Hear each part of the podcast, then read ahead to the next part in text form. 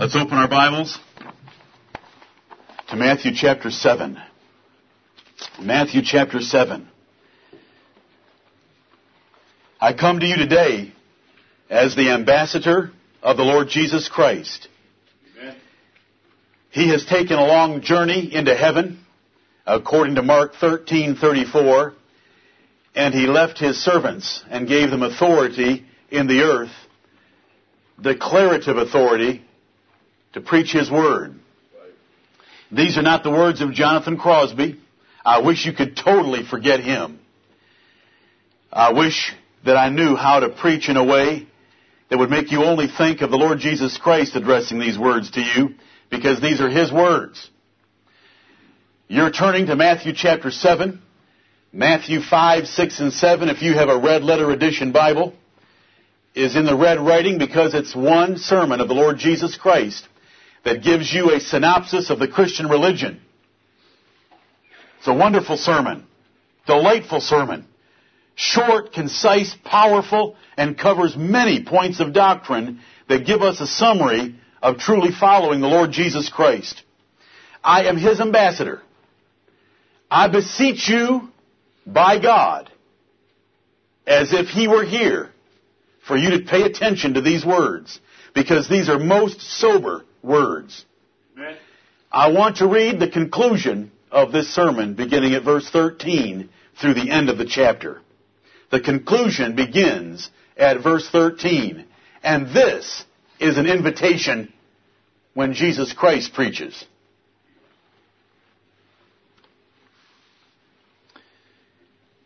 Enter ye in at the strait gate, for wide is the gate, and broad is the way that leadeth to destruction, and many there be which go in thereat. Because strait is the gate, and narrow is the way which leadeth unto life, and few there be that find it. Beware of false prophets, which come to you in sheep's clothing, but inwardly they are ravening wolves. Ye shall know them by their fruits. Do men gather grapes of thorns, or figs of thistles? Even so every good tree bringeth forth good fruit, but a corrupt tree cannot bring, bringeth forth evil fruit. A good tree cannot bring forth evil fruit, neither can a corrupt tree bring forth good fruit. Every tree that bringeth not forth good fruit is hewn down and cast into the fire. Wherefore, by their fruits ye shall know them. Not every one that saith unto me, Lord, Lord, shall enter into the kingdom of heaven, but he that doeth the will of my Father which is in heaven. Many will say to me in that day, Lord, Lord, have we not prophesied in thy name? And in thy name have cast out devils? And in thy name done many wonderful works. And then will I profess unto them, I never knew you. Depart from me, ye that work iniquity.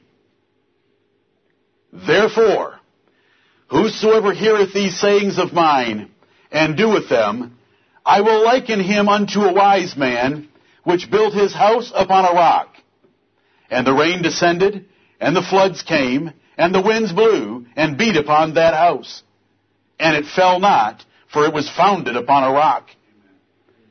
And every one that heareth these sayings of mine, and doeth them not, shall be likened unto a foolish man, which built his house upon the sand. And the rain descended, and the floods came, and the winds blew, and beat upon that house, and it fell. And great was the fall of it.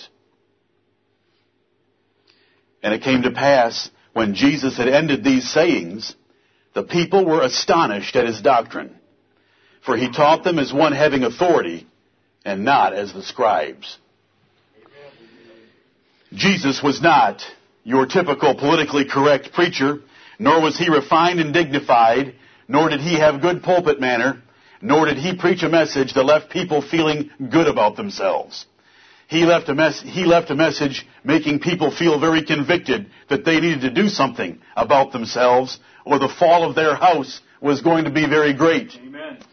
This is the Sermon on the Mount. The first couple verses of chapter 5 are why it's called the Sermon on the Mount. A great multitude was following the Lord Jesus Christ, and he went into a mountain, sat down, and taught the people. It's called the Sermon on the Mount. The other gospel accounts break this lesson up into sections. Here we have it all together. And it's wonderful reading because it's a synopsis of the Christian religion. It's a condensation of it. With about 14 or 15 specific different lessons on how to live a righteous life. I want to emphasize verses 24 through 27, so look at them again with me. I want to read them again to you. I want you to remember these words. Because your life is the house under consideration. The wind, floods, rain that are coming, and waves are the troubles of life, but most of all, they are the great day of judgment.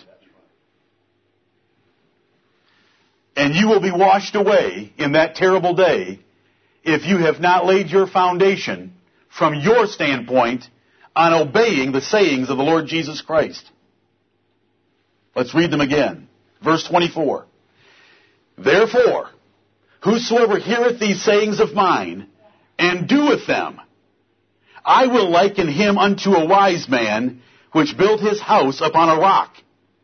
And the rain descended, and the floods came, and the winds blew, and beat upon that house. And it fell not, for it was founded upon a rock. And every one that heareth these sayings of mine, and doeth them not, shall be likened unto a foolish man, which built his house upon the sand. And the rain descended, and the floods came, and the winds blew, and beat upon that house, and it fell. And great was the fall of it.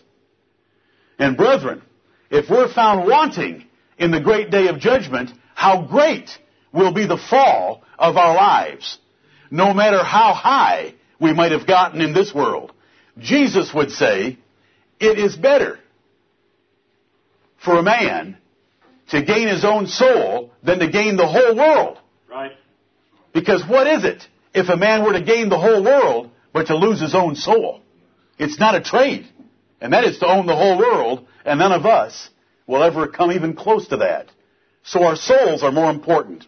Right. I want all you children to know the Sermon on the Mount. Matthew 5, 6, and 7.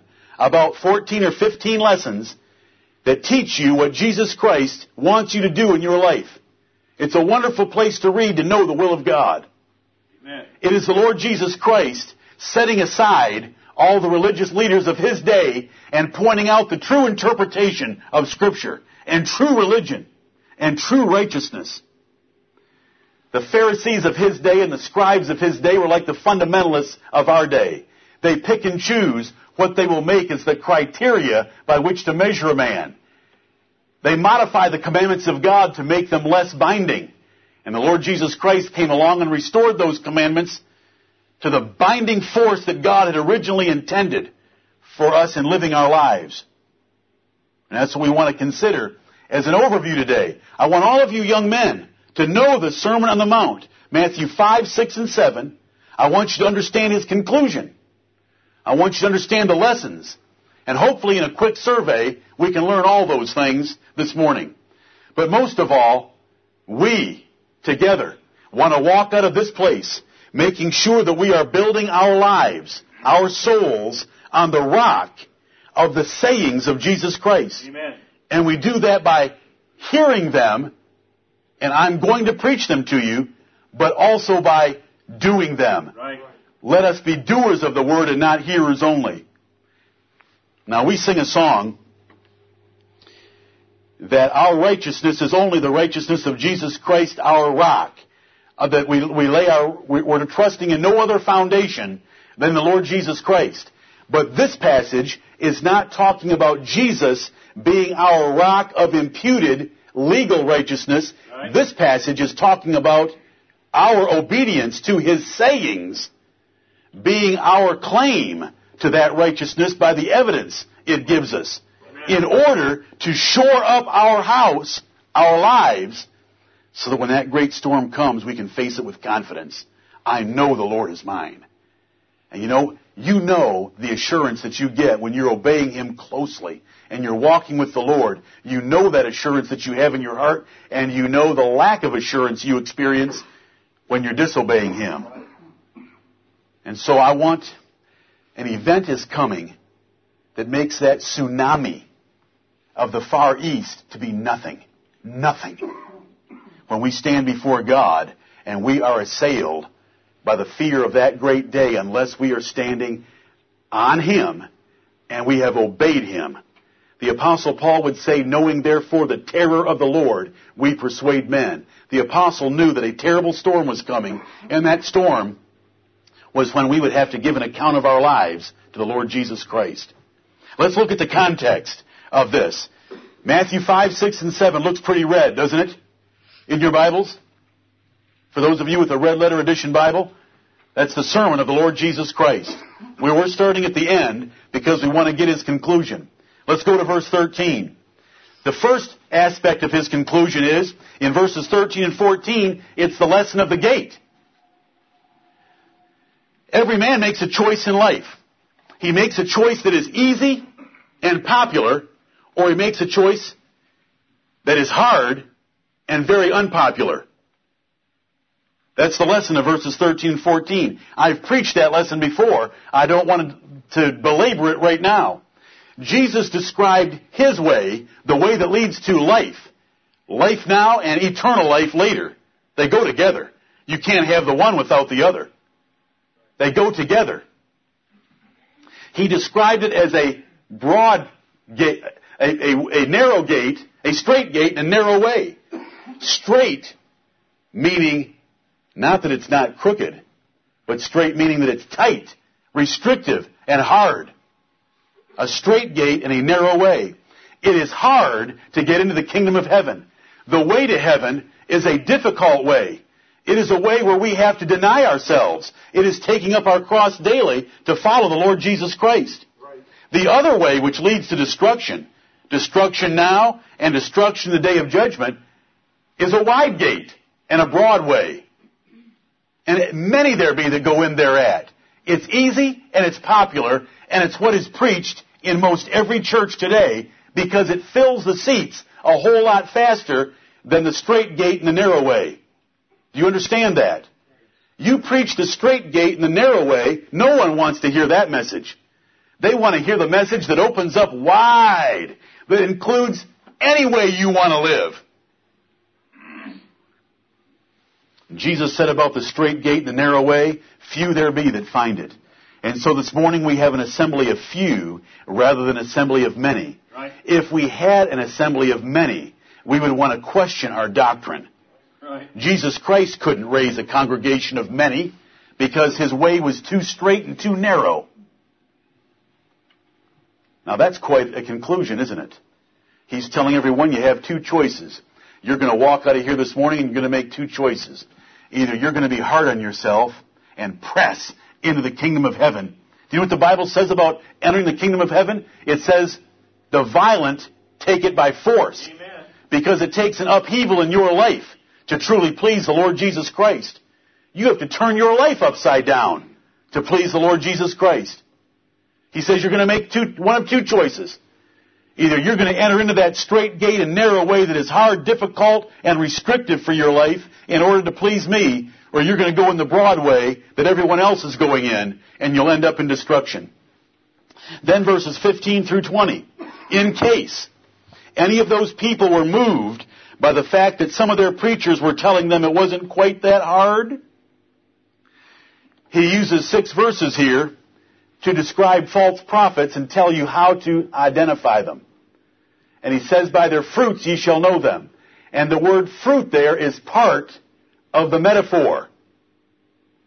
Follow me for a minute. He uses a metaphor, do men gather grapes of thorns?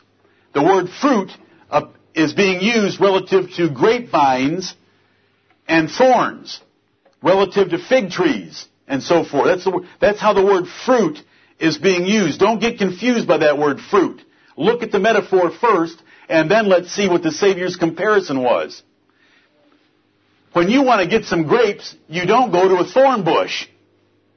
When you want grapes, you go to a grapevine because that's where grapes are.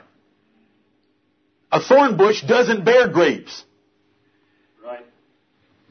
If you want figs, you go to a fig tree, you don't go to a thistle. Because you go based on what it's producing, what it produces.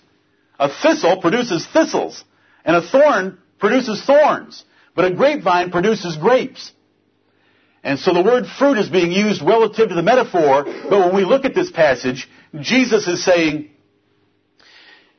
don't you think that any man can preach any message different than what I just gave you in 13 and 14? The way to heaven is tight, narrow, restrictive, and requires self-denial. If they have opened up that gate broader than that and made it easy, and there's many going into it, they are false prophets. And the way you measure them is by what they produce.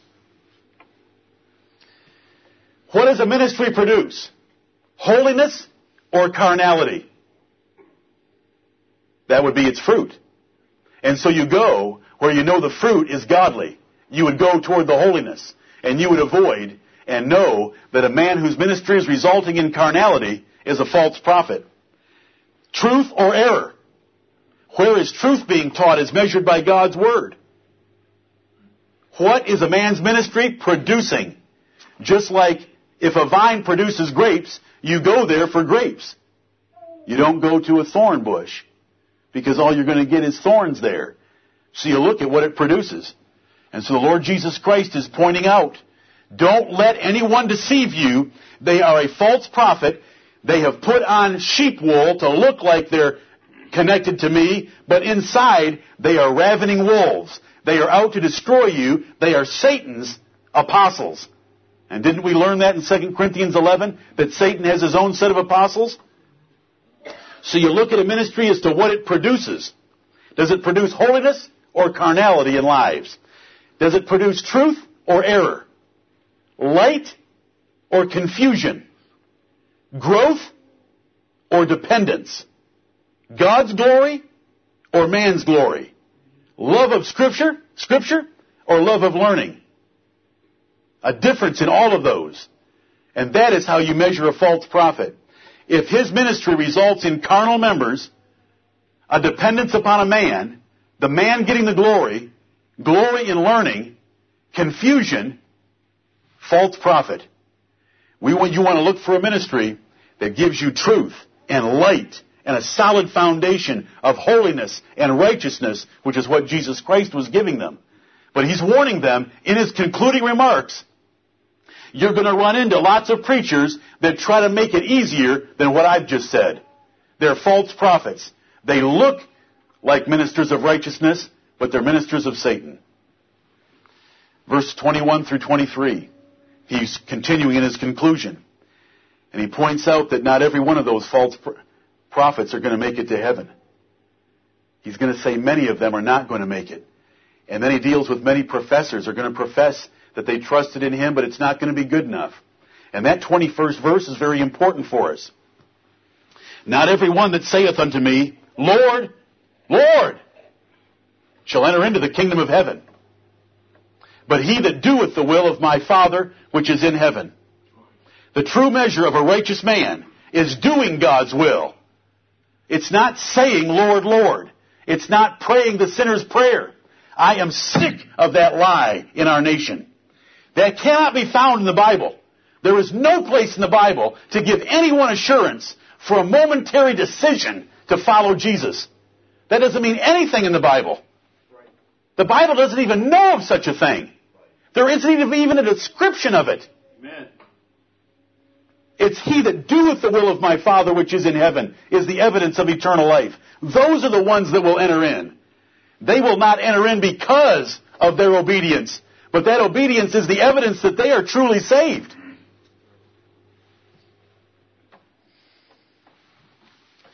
I am so sick of decisional salvation.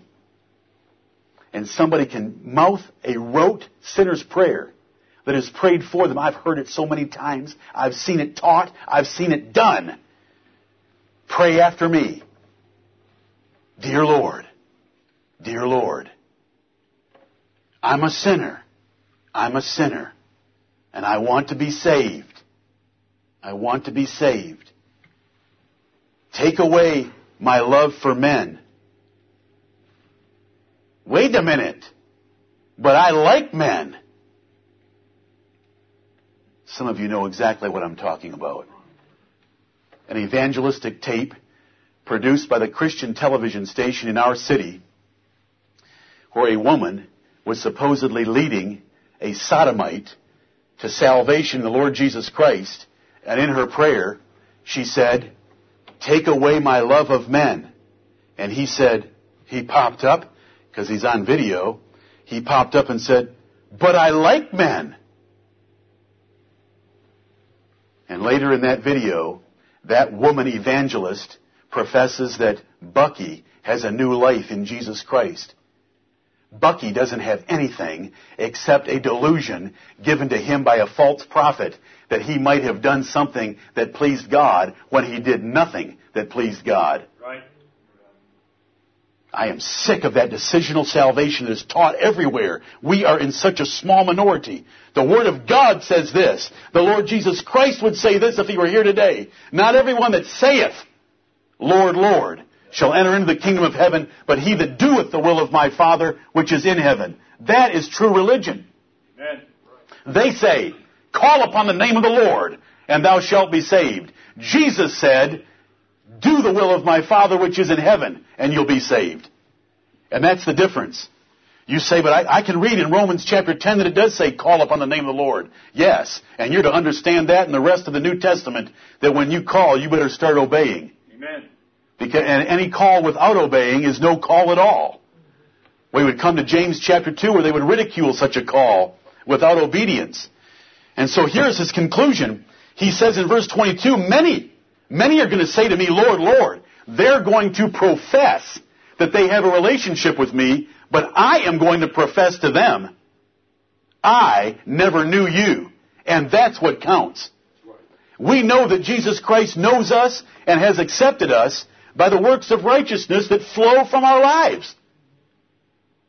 Peter looked at Cornelius when he first met him, and he said, Of a truth, I perceive that God is no respecter of persons, but in every nation, even Italy, he that feareth him and worketh righteousness is accepted with him. Amen.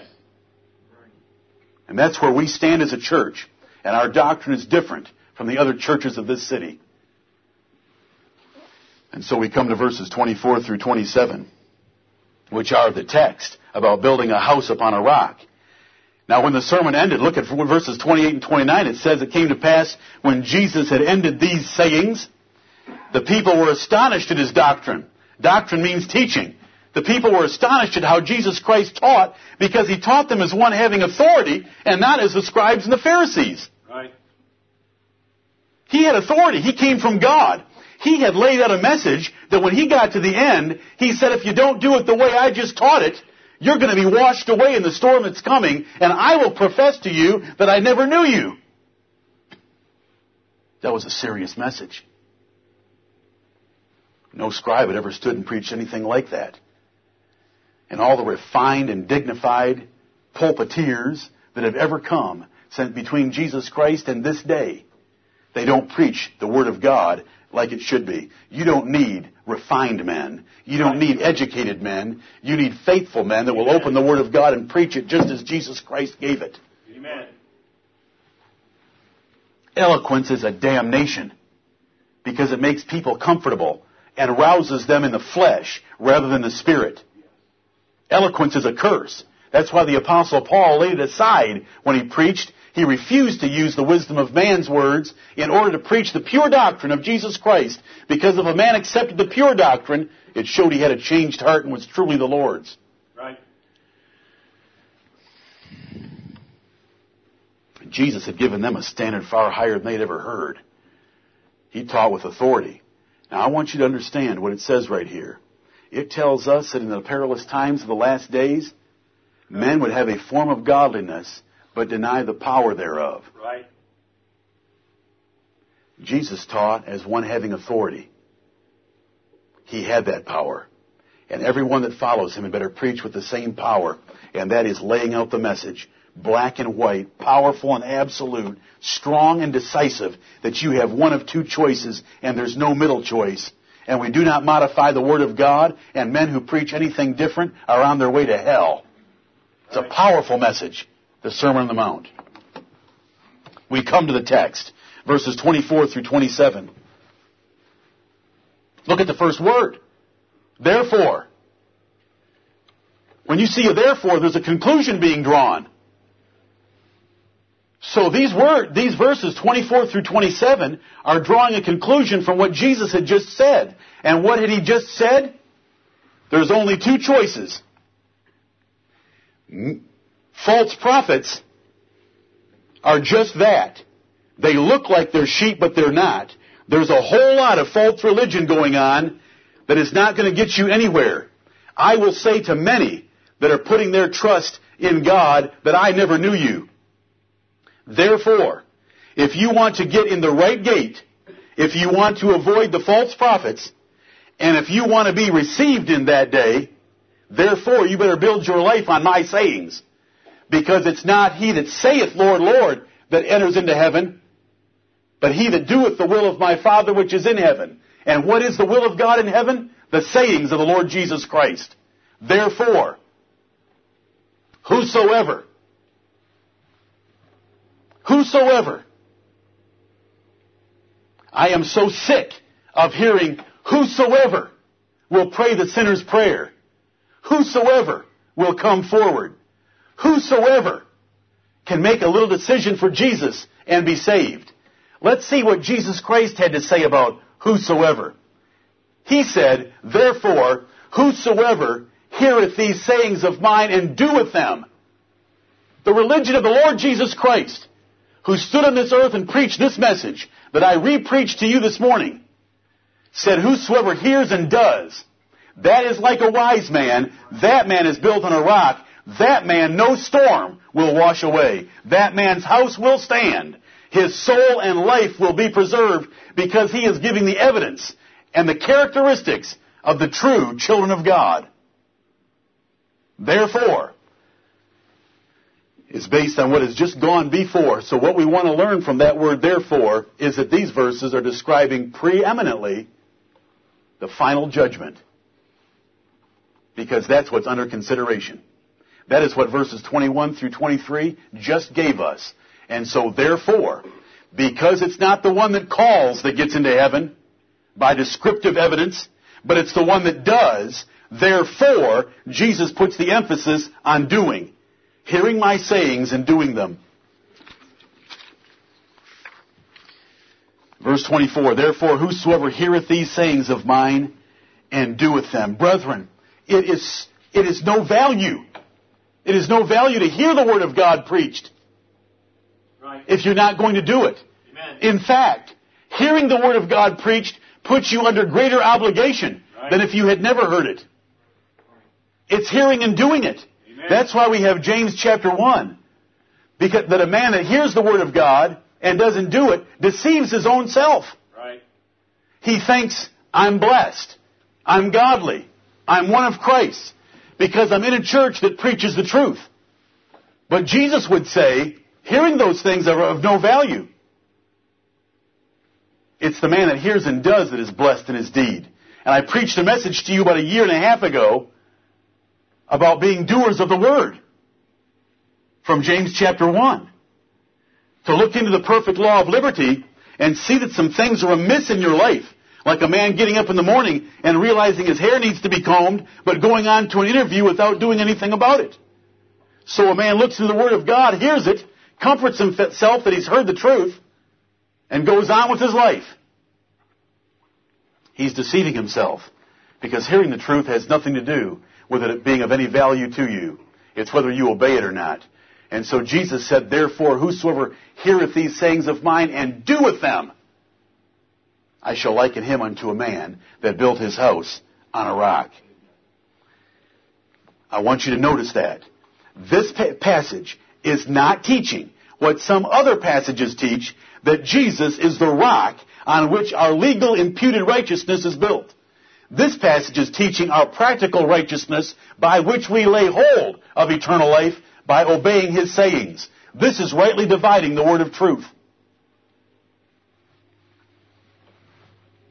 The Middle East, Israel is right next to the Mediterranean Sea.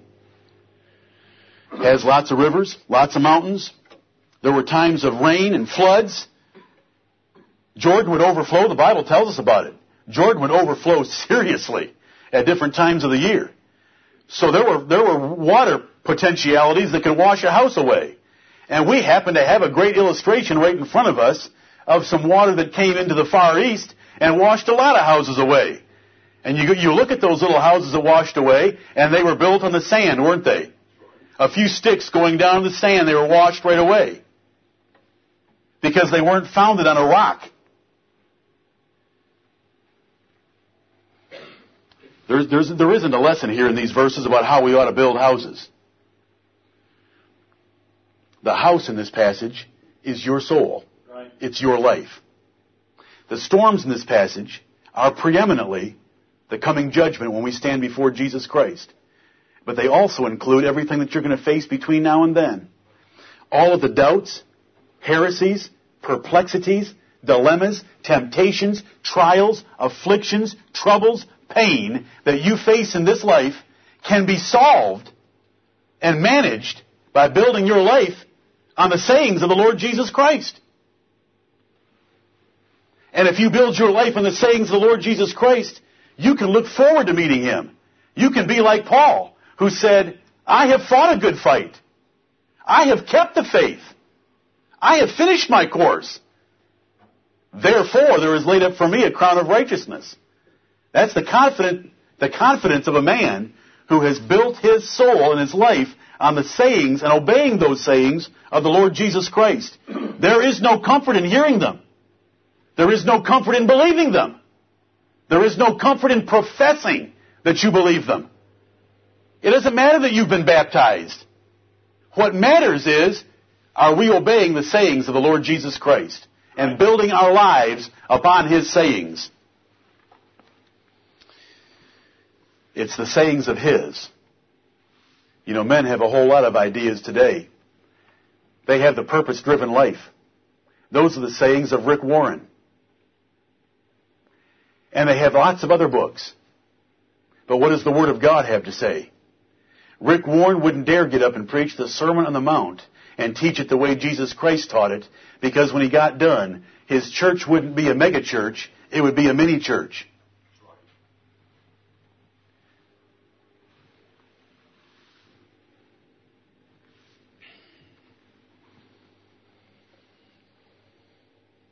The Lord Jesus Christ doesn't care what you think, what you feel, what you believe, what you've been taught, what is habit to you, and what traditions your parents gave you. All he cares about is the sayings that he gave when he was here in this world and what are penned down in Scripture by his holy apostles. Because the words of Scripture are the will of God. Amen. And everything different from that Word of God is corrupt and deceitful. To the law and to the prophets, if they speak not according to this word, it is because there is no light in them. This is the revealed will of God. Jesus said, These sayings of mine. And so we go to the Word of God. Paul warned Timothy so many times in the two epistles to Timothy not to let any man take him away from the doctrine that Paul had taught Timothy. Right. There are a whole lot of teachers wanting to teach a different doctrine, to take men away after them. False apostles, an easier message, a compromising message. And we live in the days when that message is greatest, when evil seducers have waxed worse and worse. And so we have to come to the sayings of the Lord Jesus Christ and see how our lives measure up against them. The Lord Jesus Christ points out in this sermon a number of times that the Pharisees of his day had already corrupted the message of God. Look at verse 21 of chapter 5. We're going to come back to it in just a minute, but look at 21 of 5. I want you to understand something about the Sermon on the Mount. I've taught this before, but I want our children And if you have forgotten it, to remember this. When Jesus says in Matthew 5:21, "Ye have heard that it was said by them of old time, Thou shalt not kill. Ye have heard that it was said by them of old time, Thou shalt not kill." We know that the words, Thou shalt not kill, are the sixth commandment of God given to Moses. But Jesus didn't say, It is written, Thou shalt not kill. Jesus said, Thou hast heard by them of old time. Your ancients, your teachers, your religious leaders have taught you their ideas about thou shalt not kill. But I say unto you that their ideas about killing are very restrictive in order to justify themselves, and I want to lay it out right now for you to truly understand what God meant when He said, thou shalt not kill. Do you know what He meant? He meant ever saying something negative or critical about someone else. He meant being angry at your brother without a cause. He meant calling your brother a name. He meant ever thinking that you might have offended someone and not running to make that issue better. That is killing. You know, we read in the newspaper about somebody slashing someone's throat. You know, when the, the internet doesn't even want to publish it. The pictures of Nicole Brown on the internet. You know, where she was slashed from ear to ear by O.J. Simpson. They cover that up with a, with a they block it out so that you can't see the gory details of her head being almost severed from her body. And we look at a murder like that and we think what a horrible thought. But the Lord Jesus Christ in this sermon said that if you're angry with your brother without a cause, if you call him names without a cause, and if you think that there might be the possibility that you have offended someone and you don't go make it right, you are guilty of breaking the sixth commandment. You're O.J. Simpson in the eyes of God.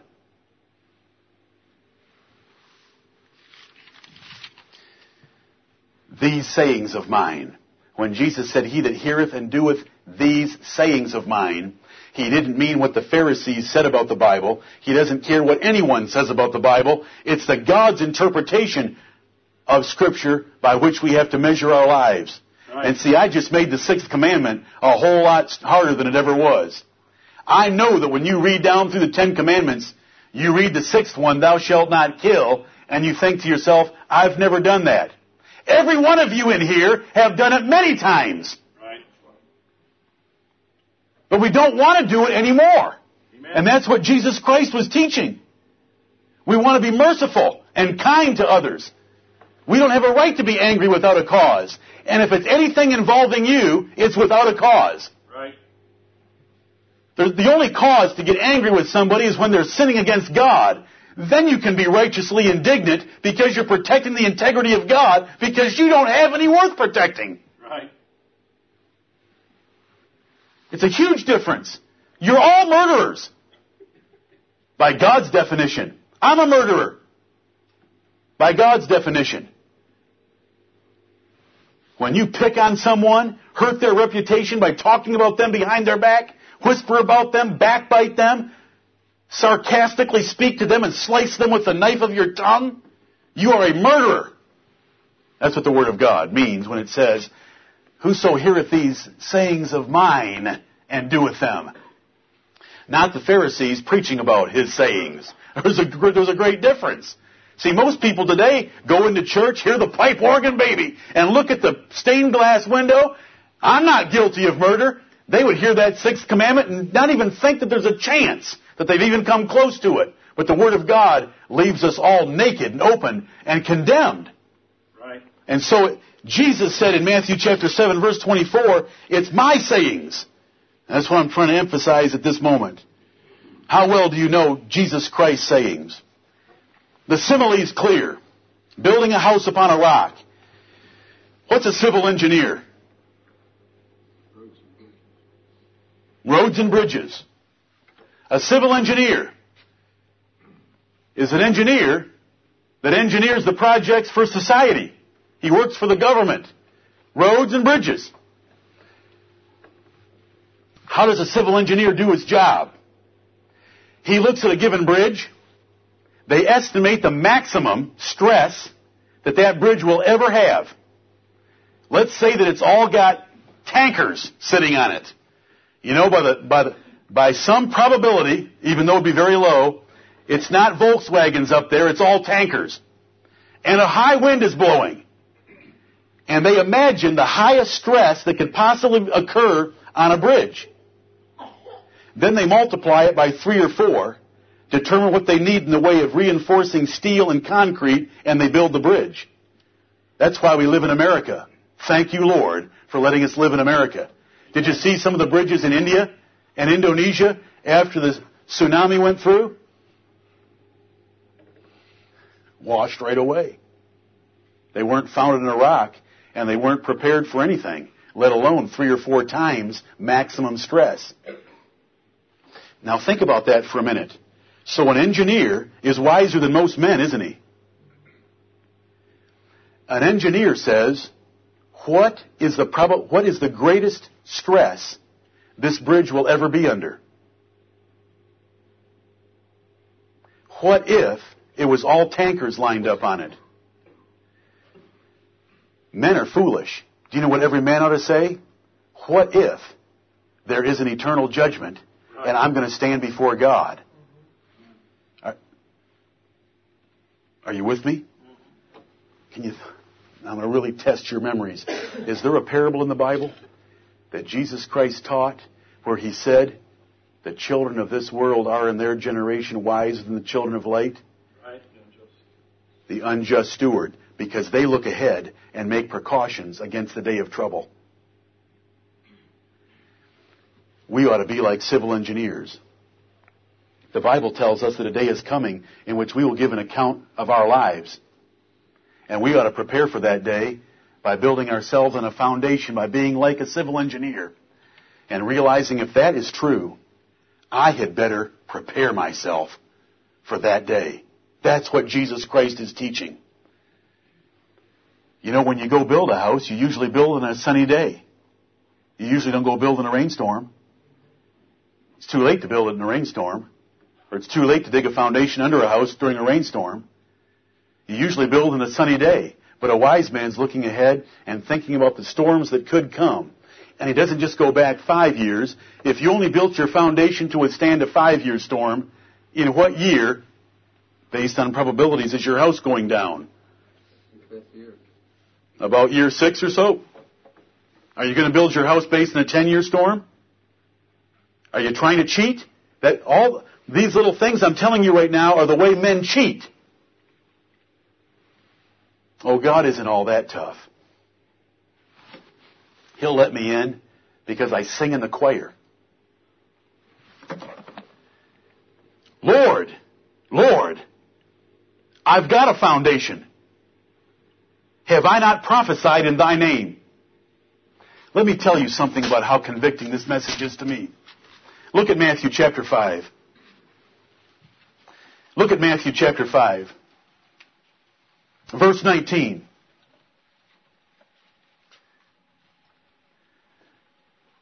Whosoever therefore shall teach men that they can break my commandments, he shall be called the least in the kingdom of heaven. Does it say that? It says, Whosoever therefore shall break one of these least commandments and shall teach men so. It doesn't matter what I teach from the pulpit.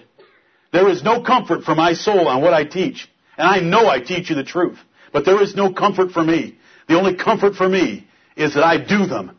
Do you notice that when this sermon opens, it opens to teachers that they better be doing and teaching even the least of God's commandments. The simile is clear. There's storms coming in your life. I know, I know my sermons are long. I know we get together twice on Sunday and I preach many times what may seem to you to be the same thing. Monday through Saturday I send you Proverbs that say many times the same thing. And do you know what I'm trying to do? I'm trying to give you bricks to lay your foundation. I'm trying to give you the materials to dig deep and to build a foundation that will stand by obeying the sayings of the Lord Jesus Christ. We should, you should love repetition. The apostle Paul said in Philippians chapter 3 and verse 1, he said this, To write the same things to you, to me indeed is not grievous, but for you it is safe. Amen. The apostle Peter said in 2 Peter 1:12, as long as I'm alive, I'm going to keep reminding you of these things, even though I know that you are established in them. Right. As long as I'm in this tabernacle, I'm going to stir up your, mi- your pure minds by way of remembrance. Because brethren, nothing that's happening last week or this week is to be compared to what's going to happen in that great day. Amen. Let's live our lives based on the Word of God. I want to repeat these things so that you can instinctively know what God's will is when you face the trials or tribulations of this life and that you can obey His sayings and stand confidently before Him in that great day of judgment. That's what these final four verses are in Matthew chapter 7. Jesus is saying, based on what I've just told you, and I've given you 15 lessons, and I've told you that there's two gates, and you're going to make a choice which one you go through, and there's a lot of false prophets trying to get you into the wide one, and most of them are going to hell, and most everyone that says that they know me are going to hell. Therefore, I've given you my sayings so that you can do them, please me, and show the righteous character and lay hold of eternal life. And build your foundation for your life and your future on the rock of my sayings. It is not false doctrine to teach that you can lay a foundation against the time to come. Right. Do all of you know that that is the Word of God? That I'm not making that up. And that your foundation against the time to come is not a sinner's prayer that you prayed, nor a decision you made, nor a time you went forward to church. But it's acts of righteousness. And it's charity. And believe me, we want to answer the question tonight as honestly and as soberly as we possibly can about our duties in charity toward the tsunami relief. Because in 1 Timothy 6, 17 through 19, it's the willingness to distribute and being ready to communicate that lays up a good foundation against the time to come. Right. Does that verse help you understand this? Does this passage help you understand that one? They're perfect cross references. Laying up a good foundation against the time to come by acts of righteousness. Because Jesus Christ, we're told, is going to separate the sheep from the goats. The sheep on his left hand, the goats on his left hand, the sheep on his right hand, and he's going to say to them that the reason they're there, by their descriptive evidence, is that they took care of the least of his brethren when they were on earth. I'm talking about the foundation. Brethren, if we will build our lives on the sayings of the Lord Jesus Christ, the storms of this life will not move us, and the storm of that great day will not move us. We will meet him in confidence. Do you think the apostle Paul was afraid to meet the Lord Jesus Christ? He was looking forward to it. He said he was confident in 2 Corinthians chapter 5. He wanted to meet him. He wanted to depart. He just felt sorry for the poor Philippians. So he said, I'll stay for a little while longer for your sakes. I'd rather be there because it's far better. He wasn't afraid. Did he have a good foundation? Even though he had wasted many years of his life, when the Lord met him on the road to Damascus, it changed his life. Did he press into the kingdom of heaven? He violently took it by force. When he hit the ground, he hit the ground running and went straight into Damascus, got himself some food, got his eyesight back, and where did he go as soon as he got his eyesight back so he could make his way down the street? To the synagogue and began preaching Jesus Christ. Let me, let me take you on a very fast tour of the Sermon on the Mount. Matthew chapter 5, first 12 verses. Because Jesus said, Whosoever heareth these sayings of mine and doeth them, and here are the sayings. 5 through 12. What we call the Beatitudes. Their blessings. Short little sayings that describe the character of a righteous man who's got a solid foundation. Look at verse 8. Blessed are the pure in heart. They shall see God. Do you, do you need help with that verse? Do you have a pure heart? Are your thoughts and your motives and your ambitions and your emotions pure? How about the verse before it? Blessed are the merciful, for they shall obtain mercy. In your dealings with other people, are you always merciful? If you're going to err between mercy and judgment in personal matters, Do you want to err on the side of mercy? Because if you're merciful, God will be merciful to you. Right. Those are the Beatitudes. Verses 13 through 16 describe the fact, this is lesson number two, that your life should display the religion of Jesus Christ to others. He says you don't get a candle and put it under a bushel. You let that candle shine so that everyone can benefit from the light. And He wants us to let our works so shine before men that they'll glorify our Father in heaven. Lesson one. The character of the citizens of Zion, the character of true Christians is in verses 1 through 12. Then we ought to let that character show. Verses 13 through 16. Verses 17 through 19, 17 through 20. Our righteousness had better exceed the righteousness of religionists all around us. You know, Bob Jones measure, measures righteousness by not going to a movie theater. If you're a male, your hair doesn't touch your ear, and if you're a female, you don't wear pants. That's how they measure righteousness. They don't care how you baptize, and they don't care if you're a Calvinist or an Arminian, as long as the Calvinist doesn't try to convert the Arminian. They don't care about those things. Ser- seriously. They just don't want you women wearing pants. They miss the whole Bible. Right. Because the Bible has a few things to say about baptism.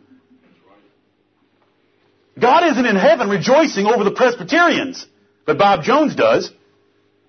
It's sick. And so we have verses 17 through 20 that say your righteousness better exceed the righteousness of religious leaders because they always water it down. Do you know what a fundamentalist is? A fundamentalist is a religionist who has watered the Word of God down until he has picked and, until he has picked and chosen just a few points on which to measure men for fellowship. Right. And those points are so fundamental that anyone believes them except maybe an Orthodox Jew, maybe a Jehovah's Witness. Oh, you, could, could someone, you know, I don't have time right now. I've got a sermon coming, fundamentalism.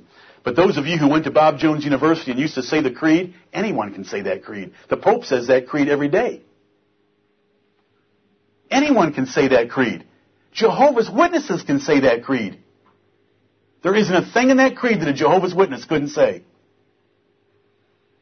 Only an Orthodox Jew would have problems with the creed because Jesus is the Son of God in it. There's nothing in it. And you know what Bob Jones does in our city? They claim that they are the citadel of the faith, the bastion of orthodoxy, the fortress of the faith, the defenders of the apostolic religion. They don't defend anything. Right. Creation, salvation. We believe in the inspiration of the Bible. Both testaments. Great. Which Bible?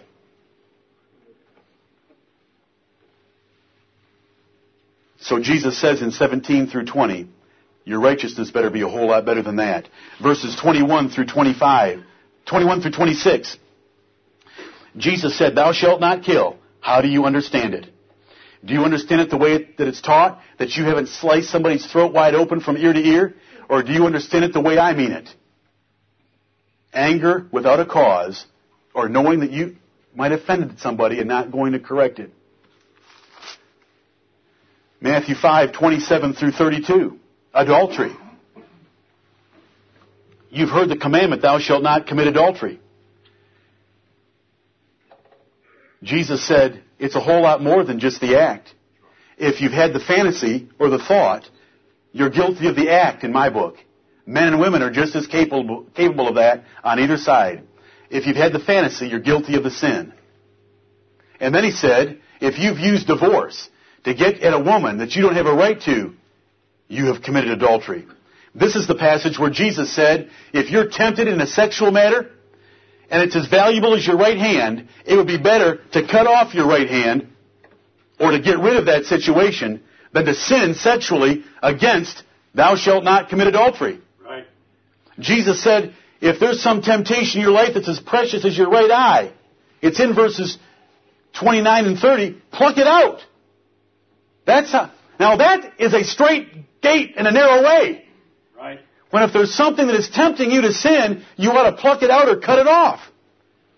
And that's the Lord Jesus Christ with his lesson about adultery in verses 27 down through 32.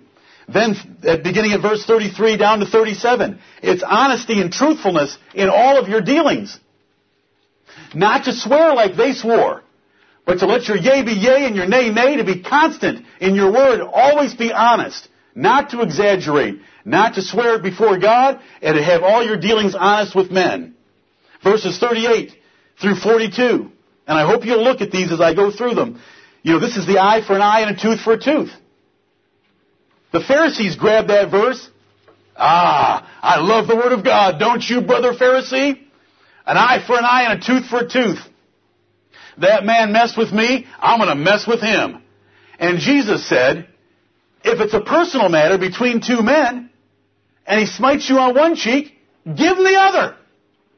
If he takes your cloak, give him your coat. If he wants you to go a mile and carry his Roman weapons of war to assist a soldier to the next town, go two miles. Because none of those things matter. Now that's a new slant on an eye for an eye, isn't it? An eye for an eye was a civil judgment given to the magistrates of Israel. But if a man poked the eye out of another man, I thought it was pretty decent law. Wouldn't that be great on pay-per-view TV? Somebody that poked the eye out of somebody, watching it get scooped out by a spoon on TV? I know what you're thinking. Your pulpit manner is disgusting. You're morbid and cruel. But that's what an eye for an eye is. It's what the civil magistrate is able to do to enforce laws in a nation. But it's not what we're to do to each other. Jesus Christ is teaching a religion totally different even from the men that were the scribes in the Word of God. Right.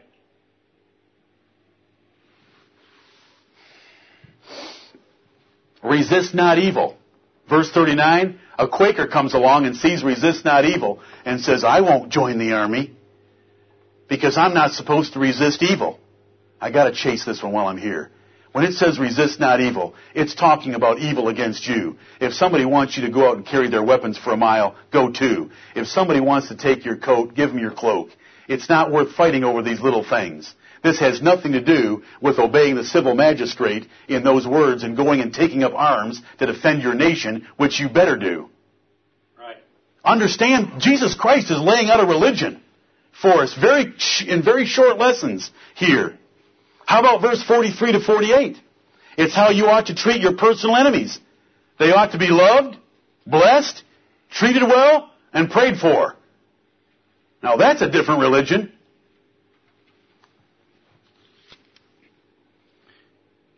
Look at verse 43. Ye have heard that it hath been said, Thou shalt love thy neighbor and hate thine enemy. Now that was said, because that wasn't written. That's how the Pharisees had corrupted the Word of God. We come to chapter 6, verses 1 through 4. When you do your charity, do you do it privately? Do you do it for the praise of men, or do you do it to honor God and to take care of His poor? The contrast that he draws is with men that sound their trumpets in the street in order to get everyone's attention to watch their giving. I haven't seen that in here. I haven't seen it. But look at 6, 1 through 4. When we give to help someone, we should give as privately as we can. The fact that I made some of those public from time to time is because the Word of God tells me to do so. Right. Look at verses 5 through 18 of chapter 6. It's how to pray. It tells you to keep your prayers private. It tells you to keep your prayers simple. And it tells you to, to include in your prayers the forgiveness of those that have offended you so that God can forgive you your debts. Amen. Beginning in verse 19. Here is one mind about serving God and keeping worldly pursuits a distant second. From 19 to the end of the chapter, it's a lesson. No man can serve two masters. I could break the lesson down into more parts, but we might as well make it one. It's about being single-minded because it talks about a single eye in verse 22. It says no man can serve two masters in 24. And it says to seek first the kingdom of God in 33. And it has other verses around it. So there is a lesson that heavenly things and Jesus Christ and His kingdom is more important than our professions or our businesses. That's a lesson in this sermon where Jesus packed a synopsis of the Christian religion together. We come to chapter 7, verses 1 through 5. When you're judging other people, Judge very carefully in respect to others that you're not excessively harsh nor hypocritical. Because Jesus said it is wrong for you to be worrying about their mote or a little speck of dust in their eye while you've got a barn beam in your own. Verse 6. Don't dare waste your go- my gospel before fools or scorners. A lesson of the Lord Jesus Christ and His religion. No wonder they knew that He spake with authority. Verse 11. I mean, verse 7 to verse 11. Be of great faith in trusting God. That He's better than any earthly father in giving you what you need. So there's a lesson in faith in verses 7 through 11 about asking, receiving, knocking, and seeking. And then verse 12, the world calls verse 12 the golden rule. What does Jesus call verse 12? All the law and the prophets. He said if you want to boil down everything Moses had to write and everything that the prophets had to write about how to treat another person, here it is summarized. Do unto others as you would have them do unto you. And there's the religion of Jesus Christ. We just made a cursory review of it. There's a lot in there. There's your relationships with others. Thou shalt not kill. There's your sexual life. Thou shalt not commit adultery. There's the character of your soul. Does it hunger and thirst after righteousness, like chapter 5 tells us? Does it rejoice at persecution for the gospel's sake? Do you pray privately, simply, and do you always forgive those that have sinned against you so God will forgive you? There's the lesson. There's the sayings of Jesus Christ. What's the application? What do we conclude with? We need to ask ourselves a question every day. Has my righteousness today exceeded the righteousness of the scribes and Pharisees? Because if it hasn't, thou shalt in no wise enter in. It's got to be better than what the world's preaching. The scribes and the Pharisees, the scribes, what did a scribe do? He copied the Word of God. What did a Pharisee do? He preached it as the most conservative sect of the Jews' religion. If your righteousness isn't better than both of them, you will not enter into the kingdom of heaven. Every day we need to ask ourselves, and I, w- I wish I could preach the whole Sermon on the Mount in detail to you right now, but since I can't, we must measure ourselves by that sermon and say, does my righteousness, as compared and measured by the sayings of Jesus Christ in those three chapters, exceed the righteousness of all the religionists around me? Jesus said we're supposed to ask ourselves that question in the first part. This is how we build a foundation on the rock. You need and you should want the repetition of the preaching of the Word of God. Amen. Because it is whosoever heareth these sayings of mine and doeth them is likened to a wise man. So first of all, you've got to hear them.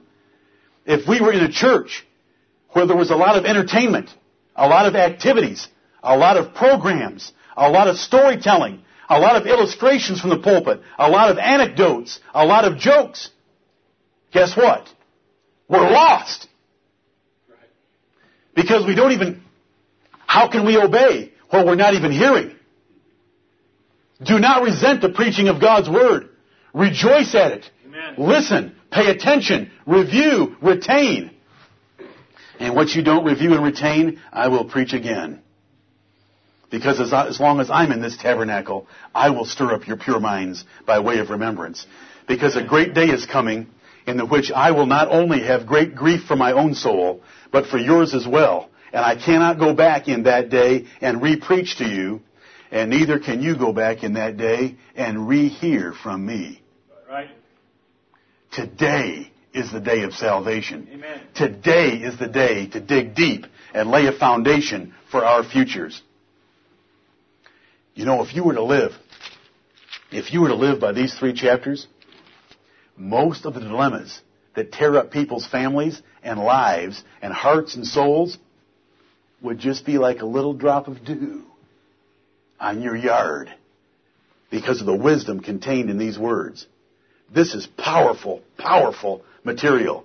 15 lessons, all the way from prayer to killing. all the way from personal offenses to giving. From hungering and thirsting after righteousness to cutting off scorners in one short sermon. No man spake like the Lord Jesus Christ. Two sermons a Sunday. What are we going to do tonight? Tonight we're going to ask and answer the question, should we be helping with tsunami relief? Everybody else is in town. Should we be helping with tsunami relief? What does the Word of God say? Because we don't want to base it on feelings. We don't want to base it on a personal opinion. What does God want us to do? You know, we've got a half a million dollars sitting in cash. Should we be using that to help? The reason we want to look at the Word of God is because that will be one more saying of Jesus Christ and of God, one more brick that we get to put under our feet to make sure we're standing on a rock solid foundation. Because I'll tell you, love is the greatest of all the graces of a Christian's life. Right. Charitable giving is the foundation that I referred to earlier in 1 Timothy 6. We would not want to be wrong on this subject. Are you with me? Amen. We do not want to be wrong. And there is an answer. Right. And we'll get that answer from God's Word. But see, that's why we're going to come together again tonight. Fellowship, singing praise to His glorious name, praying, and then digging into His Word to find one more brick to put our feet on a rock solid foundation that we're pleasing God. So that we stand before Him, He doesn't say to us, when you had so much cash, why didn't you send any to the tsunami relief funds? We don't want that to happen. If He would ask it. I know that some of you are already trying to get ahead of me, but if you think you're ahead of me, can you prove it from a Bible? A comprehensive view of the Bible, can you answer that dilemma? That question. Now we want to answer with the Word of God so that when we stand before Him, Lord, we have stood on your word at every point, every turn. Because we have an opportunity to help, Right. but we haven't. Twice on Sunday, six times during the week, I lay the Word of God in your homes and in our public assemblies. What is that Word of God for? For us to hear and to do His sayings so that we can build our houses, our lives, our families on a solid foundation to withstand the storms of this life and to withstand the storm that is coming when we stand before Him. Right. Don't resent those things. Don't neglect them. Don't delete them. Don't throw the proverb into a wastebasket. Read it. Because it's whosoever heareth and doeth these sayings that is likened unto a wise man. And then we've got to do them. The way to build a rock solid foundation is to take the Word of God and apply it to every decision in our life. Every decision you make. You should go to the Word of God. What would God want me to do? What does His Word say to do about this? Every decision. Every one. Then when we stand before Him and He asks us why we did this or why we did that, because your Word told me to, we'll be ready to meet Him. Every decision based in the Word of God. I'm going to keep repeating it. I get in the book of Proverbs. Do you see sometimes when I use the word twin or the word cousin in the Proverbs? Because sometimes there's twins in the book of Proverbs. Right. Now, when I see a twin in the book of Proverbs, I don't write redundant on the pages of the Bible. I don't think God made a mistake and the Holy Spirit said something over here in 27:12 that He'd already said in 22:3. I know better than that. The Bible repeats itself. Why is Psalm 18 in 2 Samuel 22 and it's in Psalm 18? Why do Ephesians and Colossians sound so much alike? I think because it's talking about putting off the old man and putting on the new man, and if there's one thing we need to have repeated to us, it's that lesson. And so it is repeated to us. And we have the sayings of the Lord Jesus Christ and his life kind of repeated four times, maybe, in four Gospels. Right. Paul preached the whole counsel of God, didn't hold anything back, and showed them all things. Those three statements all come from Acts 20 when he summarized his ministry to the elders of Ephesus. I kept back nothing that was profitable for you. I preached to you the whole counsel of God. I have showed you all things. Amen. That's what the Word of God is for. The Word of God is to, for us to hear and do what Jesus Christ has taught us that the followers in His religion do. It'll save you a lot of trouble in this life, Amen. and it will prepare you to stand confidently before the Lord Jesus Christ. Right. Let's be, let's be likened unto wise men today. Let's hear the Word of God and do it. Amen. Let's go home and read Matthew 5, 6, and 7. And let's see the 15 lessons there, and let's do them. And may the Lord bless us. The Bible tells me in, Roman, in Revelation 14, 13, that blessed are they that die in the Lord from this day henceforth forevermore, and their works do follow them. Salvation is entirely by the grace of God, the free and sovereign grace of God through our Lord Jesus Christ, by imputed righteousness alone. No doubt about that.